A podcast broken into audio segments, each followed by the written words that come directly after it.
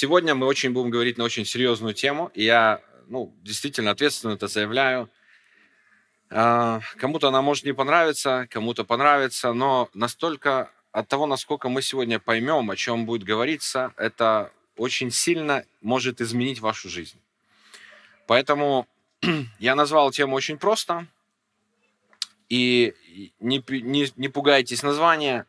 Я сегодня не буду говорить о каких-то именно э, аспектах, может быть, какого-то демонического мира или чего-то еще. Мы будем сегодня просто, тема называется «Разоблачение духа контроля». Да? Но мы не будем касаться э, сегодня духовных сущностей, существ и так далее. Мы сегодня поговорим о библейской оценке этого явления и имеет ли это место в нашей жизни, влияет ли это на нас. И прежде чем говорить о контроле непосредственно, кто-то сразу скажет, ну вот почему, при чем тут дух опять? Это обычные психологические вещи, обычные э, вещи, которые происходят с людьми в мире. Но я хотел бы вам одну историю для введения. Евангелие от Луки, 9 глава, с 51 стиха. Люди, каждый человек должен понимать, что э, говоря о духе, говоря о вообще том, э, что происходит внутри человека, мы можем обнаруживать, что порой людьми движет не то, что является в пределах их воли. И это важно осознать. Что-то вне нашей воли порой исходит от нас. Евангелие от Луки, 9 глава, очень красочно это показывает с 51 стиха. Когда же приближались дни взятия его от мира, он восхотел идти в Иерусалим и послал вестников перед лицом своим. Они пошли, вошли в селение Самарянское, чтобы приготовить для него. Но там не приняли его, потому что он имел вид путешествующего в Иерусалим. Видя то, ученики его, Яков и Иоанн, сказали, «Господи, хочешь ли мы скажем, чтобы огонь сошел с неба и истребил их, как Илия сделал?» Но он, обратившись к ним, запретил им, сказал, «Не знаете, какого вы духа? Ибо Сын Человеческий пришел не губить души человеческие, а спасать, и пошли в другое селение. Если вы откроете современный перевод, там тоже обнаружите слово «духа». Я не говорю здесь, что речь идет о духе как духе нечистом или так далее, но важно понимать, что Иисус употребил здесь, обращаясь к ученикам, и сказал, вы не знаете, что вами движет. В этот момент, когда вы говорите, вы не осознаете, что вами может двигать что-то, или вы движимы чем-то, что не является в сути своей правильным. И мало того, вы не понимаете источник, откуда этого исходит. Я хочу три вещи это для введения показать. Смотрите, уникальность этой ситуации, уникальность этого места в том, что здесь собраны три фактора. Три фактора собраны воедино. Во-первых, это не были какие-то люди грешные, которые пришли к Иисусу со своими демоническими советами. Это были ученики. Я хочу обратить ваше внимание, какие это были ученики. Высветите нам стих, где упомянуты их имена написано, видя то, ученики его Иаков и Иоанн. Это не были люди, которые были, может быть, агрессивные, люди типа Петра, которые были амбициозными. Это были ученики, которые впоследствии будут столпами церкви. Иаков будет почитаться одним из столпов, а Иоанн был любимым учеником. То есть особые там трепетные чувства Иисус питал к нему. И вот эти два любимых ученика – это важный момент – Потому что когда мы думаем, что когда мы движемы неправильным духом, то, скорее всего, мы находимся в заблуждении, в обольщении или в чем-то еще. И мы говорим, неправильный дух – это тогда, когда люди грешные погрязли в грехах. Мы, как церковь, не можем иметь неправильный дух. Но здесь важный момент. Это были ученики Иисуса, которые ходили рядом с Ним. Это первый фактор. Это для заметочки так. Второй фактор. Они предложили сделать что-то по образу, который видели в слове. Иногда мы думаем, что движение неправильным духом – это что-то, когда мы предлагаем что-то греховное, демоническое или явно оккультное. Но здесь ученики пришли и сказали, знаешь, мы помним историю пророка Ильи, когда он, будучи на горе, его послали арестовать и сказали, спускайся. Он сказал, если я пророк Божий, то пусть сойдет огонь и попалит тебя и твой отряд. И так произошло. И они говорят, Иисус, в этом городе не приняли нас, они, может быть, обругали нас, они, может быть, выставили нас, но так не должно быть. И мы так, как Бог повелевал, или как Бог делал через пророка, мы сделаем точно так же. Но Иисус говорит, нет, вы не понимаете, что движет вами. Друзья мои, я подчеркиваю этот второй фактор. Они сделали что-то по слову. Или предложили что-то по слову, как они видели в Ветхом Завете. И третий фактор. Третьим фактором является то, что Иисус не поощрил их и не как-то сказал, что молодцы ребята, вы классные парни, третий фактор уникальности этого места в том, что Иисус осудил их, сказав, вы не знаете и не понимаете, какого вы духа, что вами движет внутри. Я приведу банальный простой пример, с которым, может быть, встречались люди, которые давно в церквях, которые давно верующие. Еще, может быть, с таких тех советских времен. Может быть, он кому-то этот пример будет неприятный, но я приведу пример, что очень часто люди раньше сталкивались с ситуацией, и был даже такой момент э, у многих людей, кто, кто давно в церкви, он помнит, был страх перед церковным советом. Потому что это было место, куда вызывали людей, чтобы устроить им там втык. И вы знаете, вот э, для чего я привожу этот пример? Всегда считалась такая позиция, что если это братья церковного совета, они, а, всегда правы, б, действуют всегда в любви Христовой. Даже если тебя унизили, даже если тебе обругали, даже если на тебя накричали, это всегда будет в любви. Даже если тебя там смешали с землей, и ты теперь унижен, растоптан, раздавлен, и тебе не хочется жить, это в Христовой любви, потому что это сделали братья. Но Иисус в данном месте Священного Писания показывает, что не все то, что делается учениками, и не все то, что делается якобы по образу библейскому, может иметь правильный дух. И вы скажете, стоп, стоп, стоп. Мы тогда придем к моменту, что вообще мы не имеем никаких там мерил или стандартов. Вот поэтому я хотел бы предложить сегодня разобраться нам с вами, что означает действие духа контроля, манипулирования, насколько это плотно проявляется в нашем обществе и церквях. Я для примера специально избрал здесь момент, когда показал вам, что Иисус сказал ученикам. Это третий важный фактор этого места. Он сказал, нет, вы не понимаете, не знаете, какого духа в данный момент времени. Я мог бы еще привести пример, когда Иисус в свое время Петру сказал, ты дед меня сатана. Он не посмотрел на то, что это был любимый ученик или один из любимых учеников. Он не посмотрел на то, что Петру были какие-то заслуги. Друзья, мы должны осознать с вами, что мы друг перед другом и перед Евангелием Божьим должны быть предельно честными с тем, что происходит внутри нас и в нашей жизни. Итак, мы двигаемся к пониманию э, отношений в мире и отношений в церкви. И вот, знаете, вопрос э, еще раз, возвращаясь к мысли, что тогда нет никакого мерила или стандарта, действительно мерила и стандарт есть. И мы об этом сегодня будем говорить. И все, что происходит в евангельской любви, в евангельском духе, в кротости, смирении, в принятии, оно всегда будет иметь внутренний плод. Это будут не просто слова учеников, это будут не просто э, правильные модели библейские, которые мы говорим, это будет состояние сердца. Но тем не менее, возвращаясь дальше от этой истории, которую мы начали, возвращаясь к контролю. Итак, есть две формы отношений, которые, модели отношений, которые я вам хотел бы сегодня показать, которые радикально отличаются в мире и в церкви. И, естественно, я не буду это говорить чисто теоретически из каких-то там э, источников. Я хочу вам предложить самое, что ни на есть, библейские э, э, места Писания, которые, или, скажем, библейские основания, которые очень ярко показывают эти отношения, которые во времена Иисуса еще были освящены. Посмотрите, мы откроем вместе с вами Евангелие от Матфея. Это будет одно из ключевых мест, о котором мы сегодня будем говорить. 20 глава, 25 стиха. Иисус, подозвав их, сказал, «Вы знаете, что князья народов господствуют над ними, вельможи властвуют ими, но между вами да не будет так. Кто хочет между вами быть большим, да будет вам слугой, кто хочет вам, между вами быть первым, да будет вам рабом так как Сын Человеческий не для того пришел, чтобы Ему служили, но чтобы послужить и отдать душу свою для искупления многих. Вот такое простое место Священного Писания на первый взгляд. Но я хотел бы обратить ваше внимание, что предыстория этого места такова. Мать сынов Завидеевых пришла и говорит, знаешь, я хотел бы похлопотать за моих сыновей. Когда придет твое царство, пусть один из них сядет по правую сторону, другой по левую. Услышав это, ученики вознегодовали, потому что Иисус делал с ней, проводил с ней такой диалог, говоря, что можешь ли креститься крещением, которое я крещусь, можешь ли пить чашу и так далее. Смотрите, но ученики вознегодовали, говоря, ну как это, лезут тут, знаете, вот наглые, мы тут сами думаем, как делить или не делить. И тогда Иисус подозвал их и сказал, ребята, пришло время вам кое-что узнать. Пришло время вам кое-что осознать.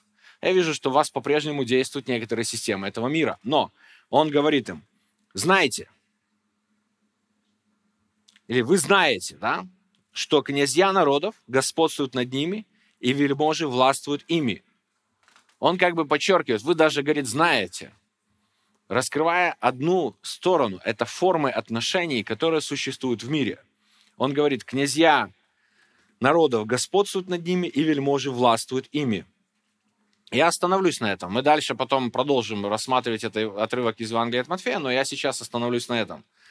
Что за формы отношений существуют людям, которые Иисус, между людьми в мире, которые Иисус обозначил? Это очень важно для понимания духовных э, процессов, которые происходят в нашем обществе. Смотрите, первое, что Иисус обозначил здесь, он говорит, князья народов господствуют над ними. То есть князья господствуют над народными. Сегодня упоминалось да, об этих князьях, которые наживались, делали себе имение, и они не просто, вот я как бы в продолжение темы, они не просто делали на этом деньги – я хочу, чтобы мы сейчас увидели глубину проблемы, которая уже на то время существовала в израильском народе или э, вот в обществе. Вообще даже не берем именно израильский народ, общество. Князья не просто делали деньги. Иисус говорил, князья господствуют над людьми. Я хотел бы, чтобы мы с вами все осознавали серьезное слово господство, которое здесь упоминается. И опять же приведу Евангелие от Иоанна, а, объяснение Христа – на тему форм отношения господствования. Евангелие Иоанна очень четко показывает, Иисус учит, а что такое форма отношений господствования. Евангелие от Иоанна, 15 глава, 14 стиха. Иисус говорит ученикам, «Вы, друзья мои, если исполняете то, что я заповеду вам, я уже не называю вас рабами. Раб не знает то, что делает господин его. Но я назвал вас друзьями, потому что сказал все, что слышал от отца моего». Он здесь противопоставляет и показывает ученикам, что с определенного момента времени вы должны перестать себя считать нас в рабских формах отношения. Вы уже друзья. Я говорю вам, почему? Потому что я считаю вас своими, равными себе, вас друзьями. И дальше он показывает, вот здесь объясняет смысл господствования. Он говорит, раб не знает, что делает господин.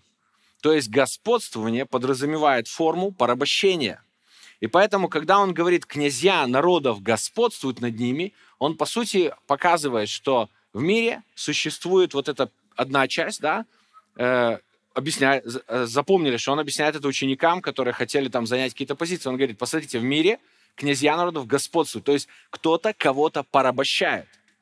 Я не знаю, какое впечатление это производит на вас, но главная характеристика раба – это то, что он не имеет своей собственной свободной воли. Библия даже говорит, всякий делающий грех есть раб греха. Поэтому, когда мы говорим о слове «господствуют», это говорит о том, что кто-то перестает иметь свою собственную волю. В какой бы это форме ни было. Потому, а, когда мы читаем послание Петра насчет того, как написано «пастыря, пасите стада, какой у вас», не господствуя на ним, но подавая пример, это не просто красивое выражение. Это говорит о том, что вы не имеете права пастыря применять мирские формы взаимоотношений в церкви по отношению к людям. Если вы начнете их применять, вы открываете дверь для духовного проклятия. Потому что господствование в мире лишает кого-то его воли. Как сегодня приводилось в пример. Ты уже не владеешь своей землей, но ты вынужден брать займы, и ты полностью зависишь от господина. Таким образом, друзья, один аспект отношений, который существует в мире, это господствование, то есть контролировать от, от чего мы и говорим сегодня, что вот эта вот распространенная характеристика того духа, действующего сегодня в обществе, мы говорим, это дух контроля и манипуляции. То есть контроль и означает ту часть библейскую, которую Иисус первый упомянул, господствовать, владеть чем-то, связывать чью-то волю, контролировать, не дать ступить ни шагу. В каких бы формах это ни было, в самых слабых и начальных или в самых грубых, это одна и та же сущность. Потому, когда Иисус говорил ученикам про спалить огнем, не знаете, какого вы духа, мы должны очень внимательно отнестись к тому, когда мы строим с кем-то отношения, и эти отношения как-то идут не так, мы должны осознать, а какого мы духа строим эти отношения. От какого духа мы строим те или иные формы взаимоотношений между собой. Итак, господство, да, это отношение э, господина и раба. Вторая часть, он говорит, и вельможи властвуют ими, да, вельможи властвуют. Это вторая форма, как бы, или вторая часть этих отношений. Власть, властвуют. Что о власти мы можем сказать? Пилат говорит Иисусу, да, Евангелие можно не открывать даже, в принципе, 10, 19 глава 10 стиха. Пилат говорит Иисусу, не знаешь ли, что я имею власть распять тебя или власть отпустить? Иисус отвечал, ты не имел бы надо мной никакой власти, если бы не дано было тебе свыше. И здесь Пилат как бы говорит, Иисус, у меня над тобой вся полнота полномочий. Я могу сделать в твоей жизни все, что угодно. Это и есть слово, которое мы называем власть. Я скажу так, что власть установлена от Бога. Мы говорим сейчас не о власти в целом как таковой, но взаимоотношения, в которых Иисус упоминал, вельможи властвуют. Здесь важный момент.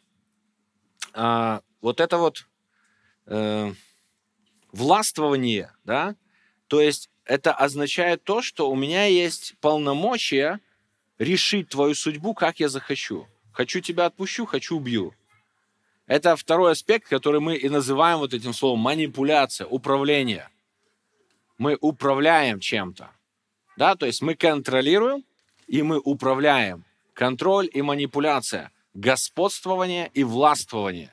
Два аспекта мирских форм взаимоотношения. То есть, когда мы управляем чем-то, мы как бы реализуем свою власть в этом плане. Мы решаем, что нужно сделать. Поэтому еще раз момент. Причина, ну, скажем, вот Иисус вот упомянул ученикам, да, князья господствуют, властвуют, но между вами так да не будет. Это мы сейчас к этому перейдем, друзья. Но причина, по какой фо, так, причине такие формы взаимоотношений существуют в обществе? Или почему в мире, почему Иисус упомянул, говорит, смотрите, ученики, призвал и говорит, вы знаете, что вот в мире так происходит. По какой причине? Послание к Ефесянам говорит, вторая глава с первого стиха, «Вас, мертвых по преступлениям и грехам вашим, в которых вы некогда жили, по обычаю мира», здесь важный момент, обычаю мира – Люди воспринимают это как вполне нормальное явление, такие формы отношений. Это обычай мира.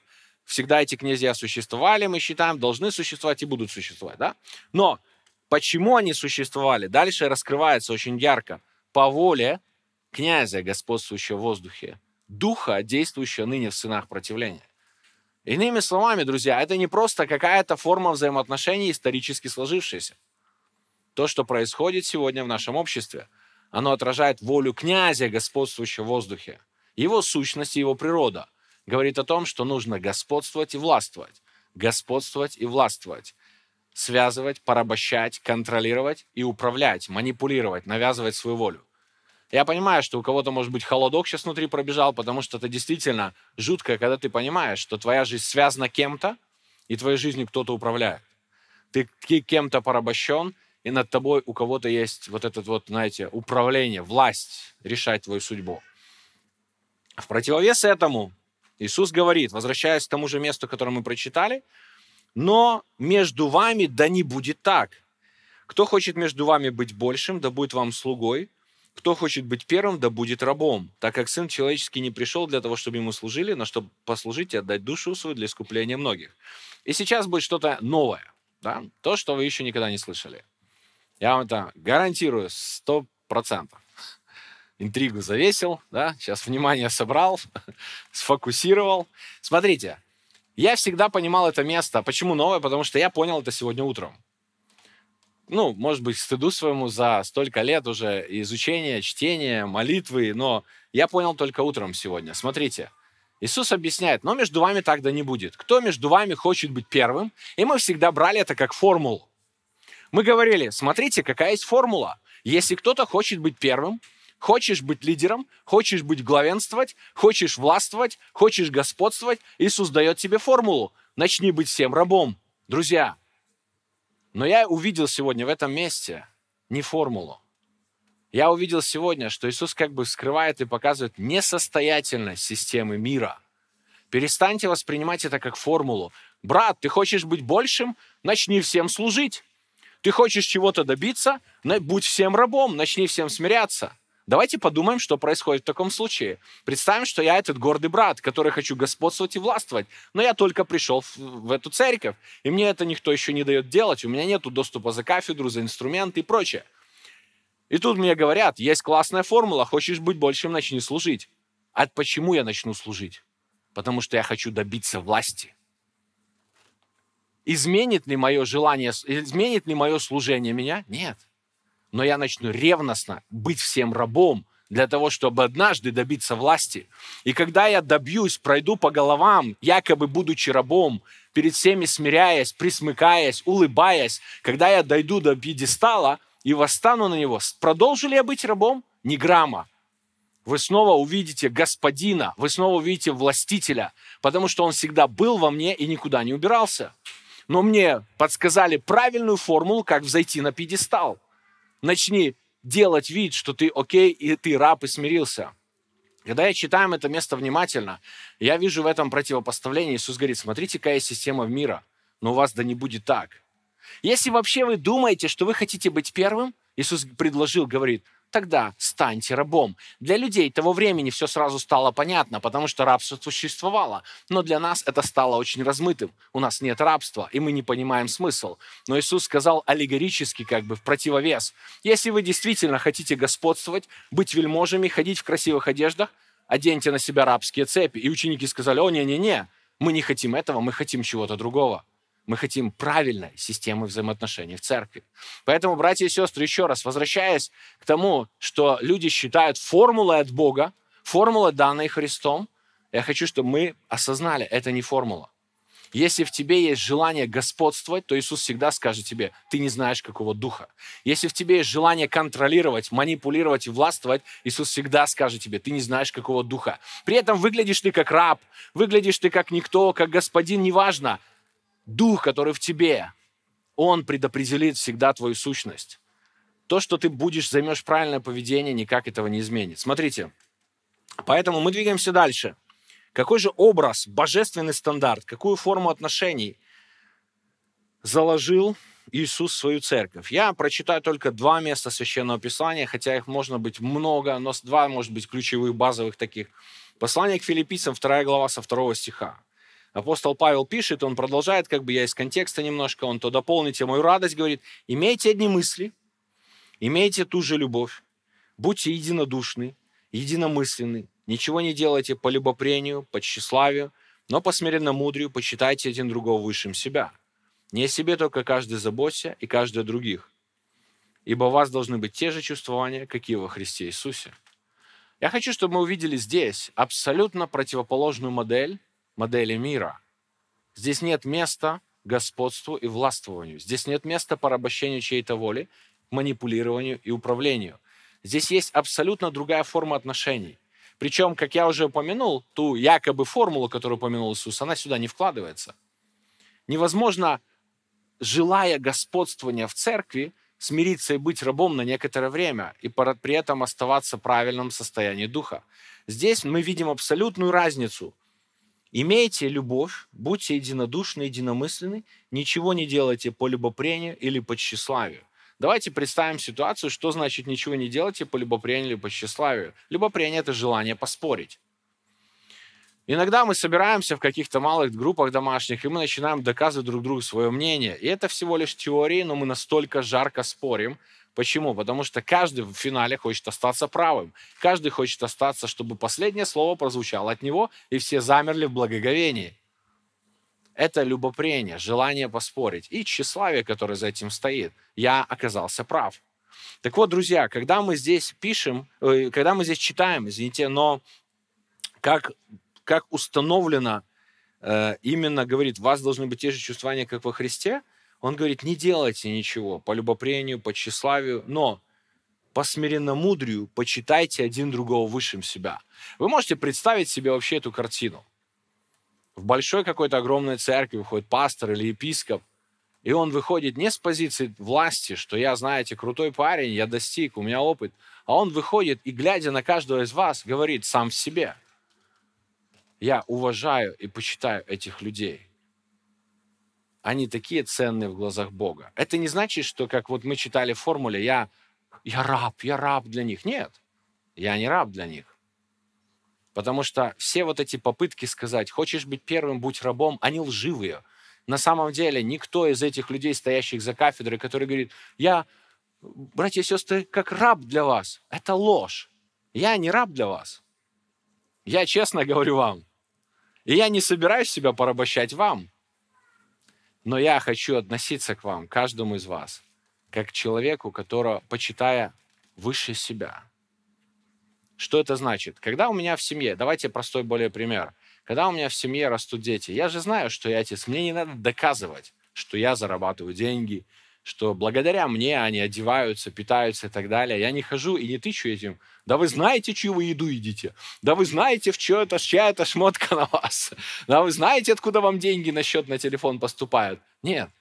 Но когда они приходят ко мне с вопросом, папа, смотри, я понял вот это, я узнал это, я решил это и так далее, я воспринимаю это, даже если это моя дочка, которая еще ребенок.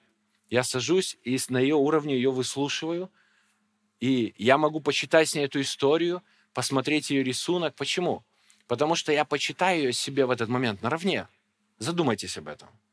Почему я как бы, как бы опускаюсь на ее уровень? Я не опускаюсь на ее уровень. Я просто начинаю почитать равной себе. Я делаю это для своей дочки, потому что я люблю и уважаю ее. Это модель, которую Иисус видел в церкви. Когда неважно кто, может быть член церкви, которого считается самым таким это, но и есть какие-то крутые якобы парни, которые там лидеры и прочее. Но форма отношений для церкви такова, что каждый из них, сойдясь для общения, становится на равных. Нету больше крутых епископов и там диаконов, пастырей. Они все становятся на равных. Это библейская, евангельская модель отношений. Поэтому, когда мы здесь читаем, вас должны быть честь существования во Христе. Послание к римлянам – это вот похожее место, я их специально два так выбрал, 12 глава с 9 стиха. «Любовь да будет непритворна, отвращайте зла, прилепляйтесь к добру, будьте братолюбивы друг друга с нежностью, в почтительности друг друга предупреждайте».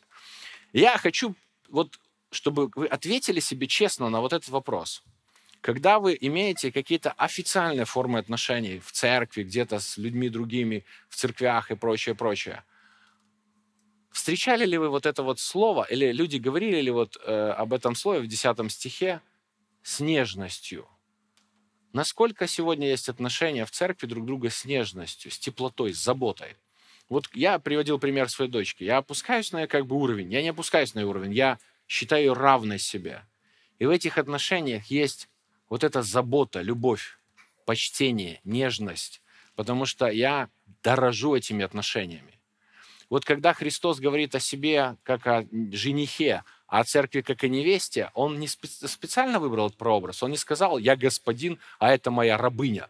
Он сказал «я жених, а это моя невеста». Потому что в этих отношениях есть нежность, трепет, ожидание. Ожидание момента, когда я смогу принять ее к себе. Так вот, братья и сестры, я хочу, чтобы мы утвердились в этом раз и навсегда и окончательно. Все формы отношений в церкви, которые не укладываются в эти стихи э, Евангелия, которые мы прочитали, они не являются Божьими. Ни господство, ни манипулирование, ни контроль, ни что-то другое не является Божьим установлением отношений в церкви. Евангелие очень четко учит, Любовь да будет непритворна, отвращайте зла, прилепляйтесь к добру, будьте братолюбивы друг другу. С нежностью, почтительностью друг друга предупреждайте. Поэтому основание, которое Иисус заложил, это не просто «смирись и будь всем рабом», «смирись, и тогда ты достигнешь высот». Нет. Начни просто строить свои отношения на основании любви. Отбрось желание господствовать, контролировать, манипулировать, управлять начни почитать один другого равным себе, высшим себя. Я мог бы долго об этом говорить, потому что это просто как елей на мою душу, потому это форма отношений, которые мы действительно желаем все, в семье, в церкви, на работе, вокруг нас. Мы все желали бы, чтобы нас любили, принимали, заботились, с нежностью относились к нам. Так вот теперь, э, пос, ну, такое еще, я уже двигаюсь или приближаюсь к, окончанию, к началу окончания. Э, признаки того, что именно контроль является каким-то образом участвующим в ваших отношениях с кем бы то ни было, в церкви, с людьми и так далее. Это очень важно знать. И здесь есть две вещи всего лишь. И я, не, так сказать, долго не ходя вокруг да около, сразу хочу о них поговорить. Первое из них – это будет страх, который подавляет волю страх, который подавляет волю. Если в какой-то момент времени, где бы то ни было, в каких-то формах отношений, вы понимаете, что эти отношения всегда приводят вас к страху, и ваша воля как бы скована, то можете даже долго не думать. Это попахивает, как Иисус сказал, не тем духом, это контроль. Смотрите, я прочитаю классику, естественно говоря, о контроле. Мы всегда вспоминаем Изавель. Это классика контроля. Даже в некоторых источниках вы можете слышать такой термин «дух Изавели». Если вы услышите термин «дух Изавели», можете смело знать, что речь идет о том, о чем мы сегодня говорим – контроль. И теперь смотрите, я прочитаю один маленький эпизод с третьей книги Царств, 21 стих, 7 глава. «И сказала Изавель, жена его, что это за царство было бы в Израиле, если бы ты так поступал? Встань, ешь хлеб, будь спокоен, я доставлю тебе виноградник на Уфе, израильтянина. И написала она от имени Хава письма, запечатала их печатью и послала письма к старейшинам знатным в городе, живущим с Науфея. В письмах написала так, обидите пост, посадите Науфея на первое место в народе, и против него посадите двух негодных людей, которые свидетельствовали бы на него и сказали, ты хулил Бога и царя. А потом вы видите его, побейте камнями, чтобы он умер. И сделали мужи города его, и старейшины знатные, живущие в городе, как приказала им Изавель, как оно писано в письмах, которые она послала к ним. И для того, чтобы мы понимали, кто не знает этой истории, Изавель была царицей на тот момент. Это была жена Хава, царя израильского, который взял ее из каких-то там других племен, других земель. И эта царица была нечестивой, мало того, она приволокла своих всех этих пророков с собой, она начала активно насаждать в Израиле поклонение Ваалу, и это было очень жуткое время, и пророк Илия очень так с этим боролся, и это действительно было время сильного упадка. Но конкретно эта история заключается в следующем, что однажды Ахав захотел себе дополнительный виноградник. Он что-то захотел и пожелал, и человек, которого владел этим виноградником, Ахав пришел к нему, предложил цену, но этот человек сказал, знаешь, извини, при всем уважении к тебе как к царю, но я не могу это продать, это земли моих отцов. Это дорого для меня и ценно. И Ахав сильно расстроился. И почему я начал читать именно с этого отрывка седьмого стиха? Здесь очень интересная есть фраза. «И сказала ему Завель, жена его, что это за царство было бы в Израиле, если бы ты так поступал?» Я понимаю, что для многих эта фраза, она не, ничего не значит сейчас. Но я хочу, чтобы вы обратили внимание, здесь э, представлена огромная, колоссальная разница системы ценностей на тот момент Божьего народа и народов, которые окружали его. Система ценностей Божьего народа. Ахав расстроился, что ему не продали виноградник. И Изавель это удивило. Она говорит, что это за царство? Ты поступаешь как, не знаю, как маленький ребенок. Ты что, не можешь забрать себе этот виноградник? А система ценностей Божьего народа была основана на божественных принципах. И эти принципы были уважением чьей-то свободы. Это были фундаментальные принципы, заложенные Богом, уважение свободной воли. Но Изавель была из другого царства, она была из другого теста. И это радикально, чем отличается сегодня дух этого мира, дух контроля, манипулирования. Он говорит, что это за царство? Просто забери это. Если ты хочешь, сделай это. Просто подави чужую волю. Просто возьми и сломи это. Что ты как маленький здесь нянчишься с этими израильтянами? И вот это была ее вся сущность. Сущность этого духа зависит от того, что для меня ценно только то, что ценно для меня. Поэтому, друзья, смотрите, здесь есть важный момент. Мы начали говорить о том, что признаком его является страх. Когда она написала письмо царей, старейшинам, и старейшины открыли его, я хочу, чтобы вы представили сейчас их лица. Сидят эти старейшины, написано, и вот для того, чтобы вы понимали, это не были какие-то левые люди, написано, она написала старейшинам, знатным людям, жившим в городе. Это были какие-то люди авторитетные, мужи такие, наполненные, может быть, мудростью, э, там, какой-то властью и так далее. И вот они разворачивают письмо от царицы – ну, от имени царя, но они знают, кто его написал. И в этом письме читают. Вы должны взять этого человека, которого они хорошо знали, которого они уважали. Я думаю, это был человек благочестивый, и который много делал, и, и был действительно очень хорошим человеком. И она им говорит, вы должны взять этого человека, объявить пост, посадить его на почетное место и начать врать против него с тем, чтобы потом убить его. Я понимаю, что у старейшин зашевелились волосы на голове что им предстояло сделать. Она их руками заставила убить благочестивого человека. Но знаете, почему эти старейшины это сделали? Страх. Страх, который парализовал их волю. Страх, который заставил их пойти против всех принципов, пойти против всех решений, всех моральных устоев, против всякого закона, нормы, правила, страх, животный, глубокий панический страх, который парализовал волю. Друзья, И мы говорим сейчас о тех вещах, которые являются уже нешуточными. Страх, который сковывает нас внутри, является признаком этого мерзкого духа контроля, манипулирования. Если в каких-то формах отношения с родными и близкими ваша жизнь наполняется страхом, угрозой того, что вы вас побьют, вас кинут, вас обзовут, вы будете, вы боитесь брать трубку, когда вам звонят родственники или родные, или папа, или мама. Вы боитесь брать трубку, когда звонит ваш муж. Вас парализует страх, когда вы видите смс вам не хочется открывать. Я хочу сказать, как бы вам ни говорили божественными словами, что это есть подчинение воле и послушание Господу, это ложь, это страх, самый банальный. И, как правило, он признак контроля над вашей жизнью. Она взяла и связала жизнь этих старейшин и заставила их сделать что-то, что было угодно ей. Может быть, кто-то связывает вашу жизнь таким образом и заставляет вас делать то, что угодно ему. Поэтому, друзья, страх, парализующий волю, это один из первых признаков, это первый признак действия вот этого контроля. В противовес я скажу то, что Евангелие учит о страхе. Первое послание Иоанна, 4 глава с 18 стиха. Она говорит, в любви нет страха в той форме отношений, которую Бог предусмотрел для церкви, для семьи, для общества. В ней никогда не будет страха. Если вы живете в своей семье, и у вас в отношениях есть страх, скорее всего, там нет любви. Или там ее очень мало. Почему там, я говорю, нету или очень мало? Потому что одна из характеристик любви написана. Конечно, мы понимаем, речь идет о Божьей любви, о божественной любви, написано совершенная любовь.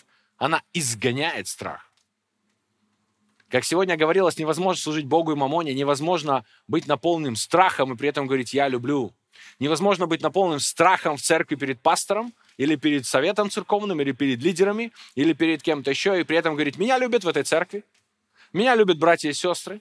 Это несовместимые вещи. Любовь, она изгонит страх. Или страх задушит любовь.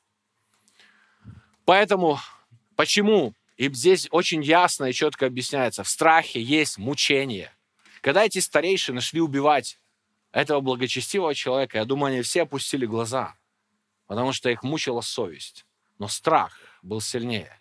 И в этом страхе ему все равно, что вы будете мучиться. Мучения не прекратятся никогда, пока страх будет в вашей жизни. В страхе всегда есть мучение. И поэтому написано, боящийся несовершен в любви. Совершенная любовь, она изгоняет страх. Поэтому, друзья, и мы двигаемся дальше и мы очень скоро уже будем молиться. Я понимаю, что у меня много информации, но последний момент – это второе. Первое – это страх, то, что принадлежит духу контроля, манипуляции. Второе – это чу- навязанное чувство вины. И здесь есть очень интересный момент. Когда вы зададитесь вопросом, хорошо, про страх мы очень много мест Писания знаем. И я задался вопросом, говорю, Господь, я знаю, что признаком действия духа контроля является навязанное чувство вины. Но я попытался для себя найти ответ в Библии. А что это такое? Если вы найдете поиском по слову вина, вы обнаружите совсем другие вещи. Я задумался, может, мы говорим о том, чего нет. Может, мы говорим о том, что несуществующее, да, говорим, существу... несуществующее как существующее. Но на самом деле все гораздо проще. Я сегодня хочу показать вам то, может быть, чего вы еще тоже не видели раньше – для начала я приведу один пример, э, что такое чувство вины в действии. Да? И для этого я ветхозаветнее одну историю возьму. Когда у Давида был сын Авесолом, он однажды восстал против него и даже уже практически, наверное, победил. И Давид очень сильно переживал на эту тему. И храбрые люди пошли за Давида войной, чтобы победить восставшего, бунтовавшегося Авесолома. И когда этого Авесолома убили, эти люди возвращались с победой радостные. И вот вестник пришел, к царю. И этот Хуси, вестник, это вторая книга царства, 17 глава, с 31 стиха, он говорит, Сказал Хуси, добрая весть господину моему царю. Господь явил тебе правду в избавлении от рук восставших против тебя. И сказал Хуси, и сказал царь Хусию, благополучен ли отрок Авесолом? И сказал Хуси, да будет с врагами господина моего царя и со всеми злоумышляющими то же, что постигло отрука, отрока. И царь смутился. И он пошел в горницу над воротами и плакал. И когда шел, говорил, сын мой Весолом, сын мой Весолом, кто бы дал умереть вместо тебя? Тот, который собирался его убить. И следующая глава, она продолжается 19 с такого. И, сказал, и сказали Иаву, что царь плачет об Авесоломе, и обратилась победа в плач для всего народа. Ибо народ услышал и говорил, что царь скорбит о сыне. И вот дальше важный момент. «И входил народ в город украдкой, как крадутся люди, стыдящиеся, которые во время сражения обратились в бегство». Смотрите, вот здесь народ входит в город украдкой. И это яркий критерий и признак того навязанного чувства вины. Я понимаю, что можете сказать, ну, это вообще какие-то такие психологические вещи. Давайте подумаем, что произошло с людьми. Они пошли воевать за царя. А Весолом был объявлен преступником. Его надо было победить. Люди ценой своей жизни проливали свою кровь за то, чтобы защитить царство и защитить царя. А Весолом убит. И вдруг они приходят, а им говорят, вы убийцы Авесолома. Царь плачет об Авесоломе. И в этот момент радость победы сменяется тягостным чувством. Что-то внутри переключается. Ты больше не чувствуешь радости. Ты как будто связан тем, что над тобой висит. Ты виновен. Вина ты преступник, ты виновен. Ты не сделал ничего плохого, но ты виновен. И написано, они входили в город украдкою, чтобы никто их не видел. Им было настолько стыдно входить в этот город, потому что чувство вины было ложным, но оно действовало. Они не были виноваты перед царем, но они были постыжены. Вот это то, что, как работает чувство вины. Вы скажете, окей, но это может быть какой-то единственный пример ветхозаветний. Но знаете, на самом деле в Новом Завете огромное количество этих примеров. И я вам парочку сейчас покажу. Смотрите, просто мы сфокусировались на слове чувство вины. Но я открою послание Галатам, 1 глава 6 стиха. Удивляюсь, написано здесь, что от призвавшего вас благодатью Христовой, так скоро переходите к иному благовествованию, которое, впрочем, не иное – но только есть люди, смущающие вас и желающие превратить благовествование Христова. Если вы откроете толковый словарь и посмотрите слово «смущающее», которое устаревшее значение, мы редко, ну, может быть, да, не редко пользуемся, но значение слова «смущение» выражается в таких словах. Тревога, волнение, беспокойство. Слово «смущение» – оно очень красочно отражает следующее. Тревога, волнение, беспокойство, которое не, ну скажем, не принадлежит тебе по праву. То есть, когда кто-то смущает тебя, ты не чувствовал себя виновным, но кто-то начинает навешивать на тебя ограничения, и ты чувствуешь смущение. И вот это слово смущение мы редко, может быть, употребляем его, потому что, говорю, мы не до конца понимаем его вот это внутреннее значение, но слово смущение – я могу для себя характеризовать как то, что навязывает мне дискомфорт, вину от того, что я не делал. Навязанное чувство вины. Слово смущение. Здесь Библия говорит, смотрите, вы переходите да, к иному благовествованию. Оно не иное. Просто есть люди, которые пришли к вашей вере, ну, скажем, к вам, и они начали навязывать на вас что-то другое. А, а, а с чем это было связано у Галата? Вы должны понимать. Мы не стали есть там мясо такого, мы стали есть идоложертвен, ну, образно говоря, мы больше не исполняем закон. А приходят люди и говорят, о, далеко зашли уже. Он говорит, они извращают благовествование чем? Они начинают смущать вас, они начинают нагружать на вас бремена. Еще одно место Священного Писания говорит, Послание Галатам, 5 глава, с 8 стиха, да? Такое убеждение нет призывающего. Малая закваска заквашивает все тесто. Я уверен в вас, Господи, что вы не, будете мыслить иначе. А смущающий вас, кто бы он ни был, понесет на себе суждение. И он опять же здесь говорит про закон и благодать. И говорит, если кто-то будет вас смущать, если кто-то будет навязывать вам чувство вины, что вы не исполняете закон, что вы не это, это человек, которым движет контроль. Он пытается захватить вас, манипулировать вами. Манипулировать чем? Может быть, он сделает это через страх, и вы будете бояться его как духовного лидера. Но если он не сможет это сделать через страх, он сделает следующее. Он будет смущать вас. Вы всегда будете чувствовать себя виноватым перед таким человеком. Как будто вы ему всегда чем-то должны. Так вот, вторая часть, если вы осознаете, что вас их отношениях, вы чувствуете себя, как будто вы всегда кому-то чем-то должны. Библия учит нас, не оставайтесь должным ничем никому, кроме чего? Взаимной любви. Потому что именно любовь является правильной формой взаимоотношений в церкви. И поэтому говорит, когда кто-то смущает вас, он как бы делает вас должником, он привязывает вас к себе. Это и есть манипуляция. То есть он через вину привязывает вас к себе. И вы смущены от того, что вы неправильно поете, вы неправильно стоите на сцене, у вас неправильная одежка, вы неправильно выглядите, вы неправильные слова говорите. Знакомо? Ты не так сказал, не так стал, не так попроповедовал, не то название, не та песня, не те штаны, не тот внешний вид – это проявление духа контроля. Он постоянно хочет смутить, потому что он знает, когда он будет смущать вас, навязывать чувство вины, вы привязаны. Вам нет возможности освободиться. Поэтому, друзья, финал. На самом деле, мы на этом и закончим. Как получить свободу, я вам не скажу сегодня. Разочарование такое, да? Ладно, написано, послание Галатам, 5 глава, 13 стих, это последнее место перед нашей молитвой. К свободе вы призваны, братья, только чтобы свобода ваша не была поводом к угождению плотью, но любовью служите друг другу, ибо в этом заключается весь закон. Люби ближнего, как самого себя. А дальше он говорит, если друг друга угрызаете, съедаете, берегитесь, чтобы вы не были истреблены. Он здесь очень кратко Галатам показывает, любовью служите друг другу. Это форма отношений в церкви. Если вы выберете другое, господствовать, властвовать, манипулировать, вы будете грызть, съедать и уничтожать друг друга, и так или иначе вы истребитесь. Духовно вы погибнете. Поэтому, когда Иисус говорил ученикам, Он просто сказал, ребята, не будет между вами так. Между вами должны быть другие формы взаимоотношений. Поэтому, когда мы сегодня думаем о том, что делать, как освободиться от контроля, манипуляций и так далее, и так далее, это очень такая обширная, сложная тема, но перед нашей молитвой, я не говорю, что сейчас я какие-то рецепты даю и так далее, но перед нашей молитвой написано, к свободе вы призваны, любовью служите друг друга. В этом заключается весь закон. Вы призваны к свободе, ищите этой свободы. Освобождайте свою жизнь от всяких форм отношения, контроля, манипуляций, в которых страх, в которых смущение, чувство вины. Вы не должны идти никому ничем, кроме взаимной любви. Служите этой любовью друг другу. Вы должны только взаимную любовь. Давайте поднимемся будем молиться.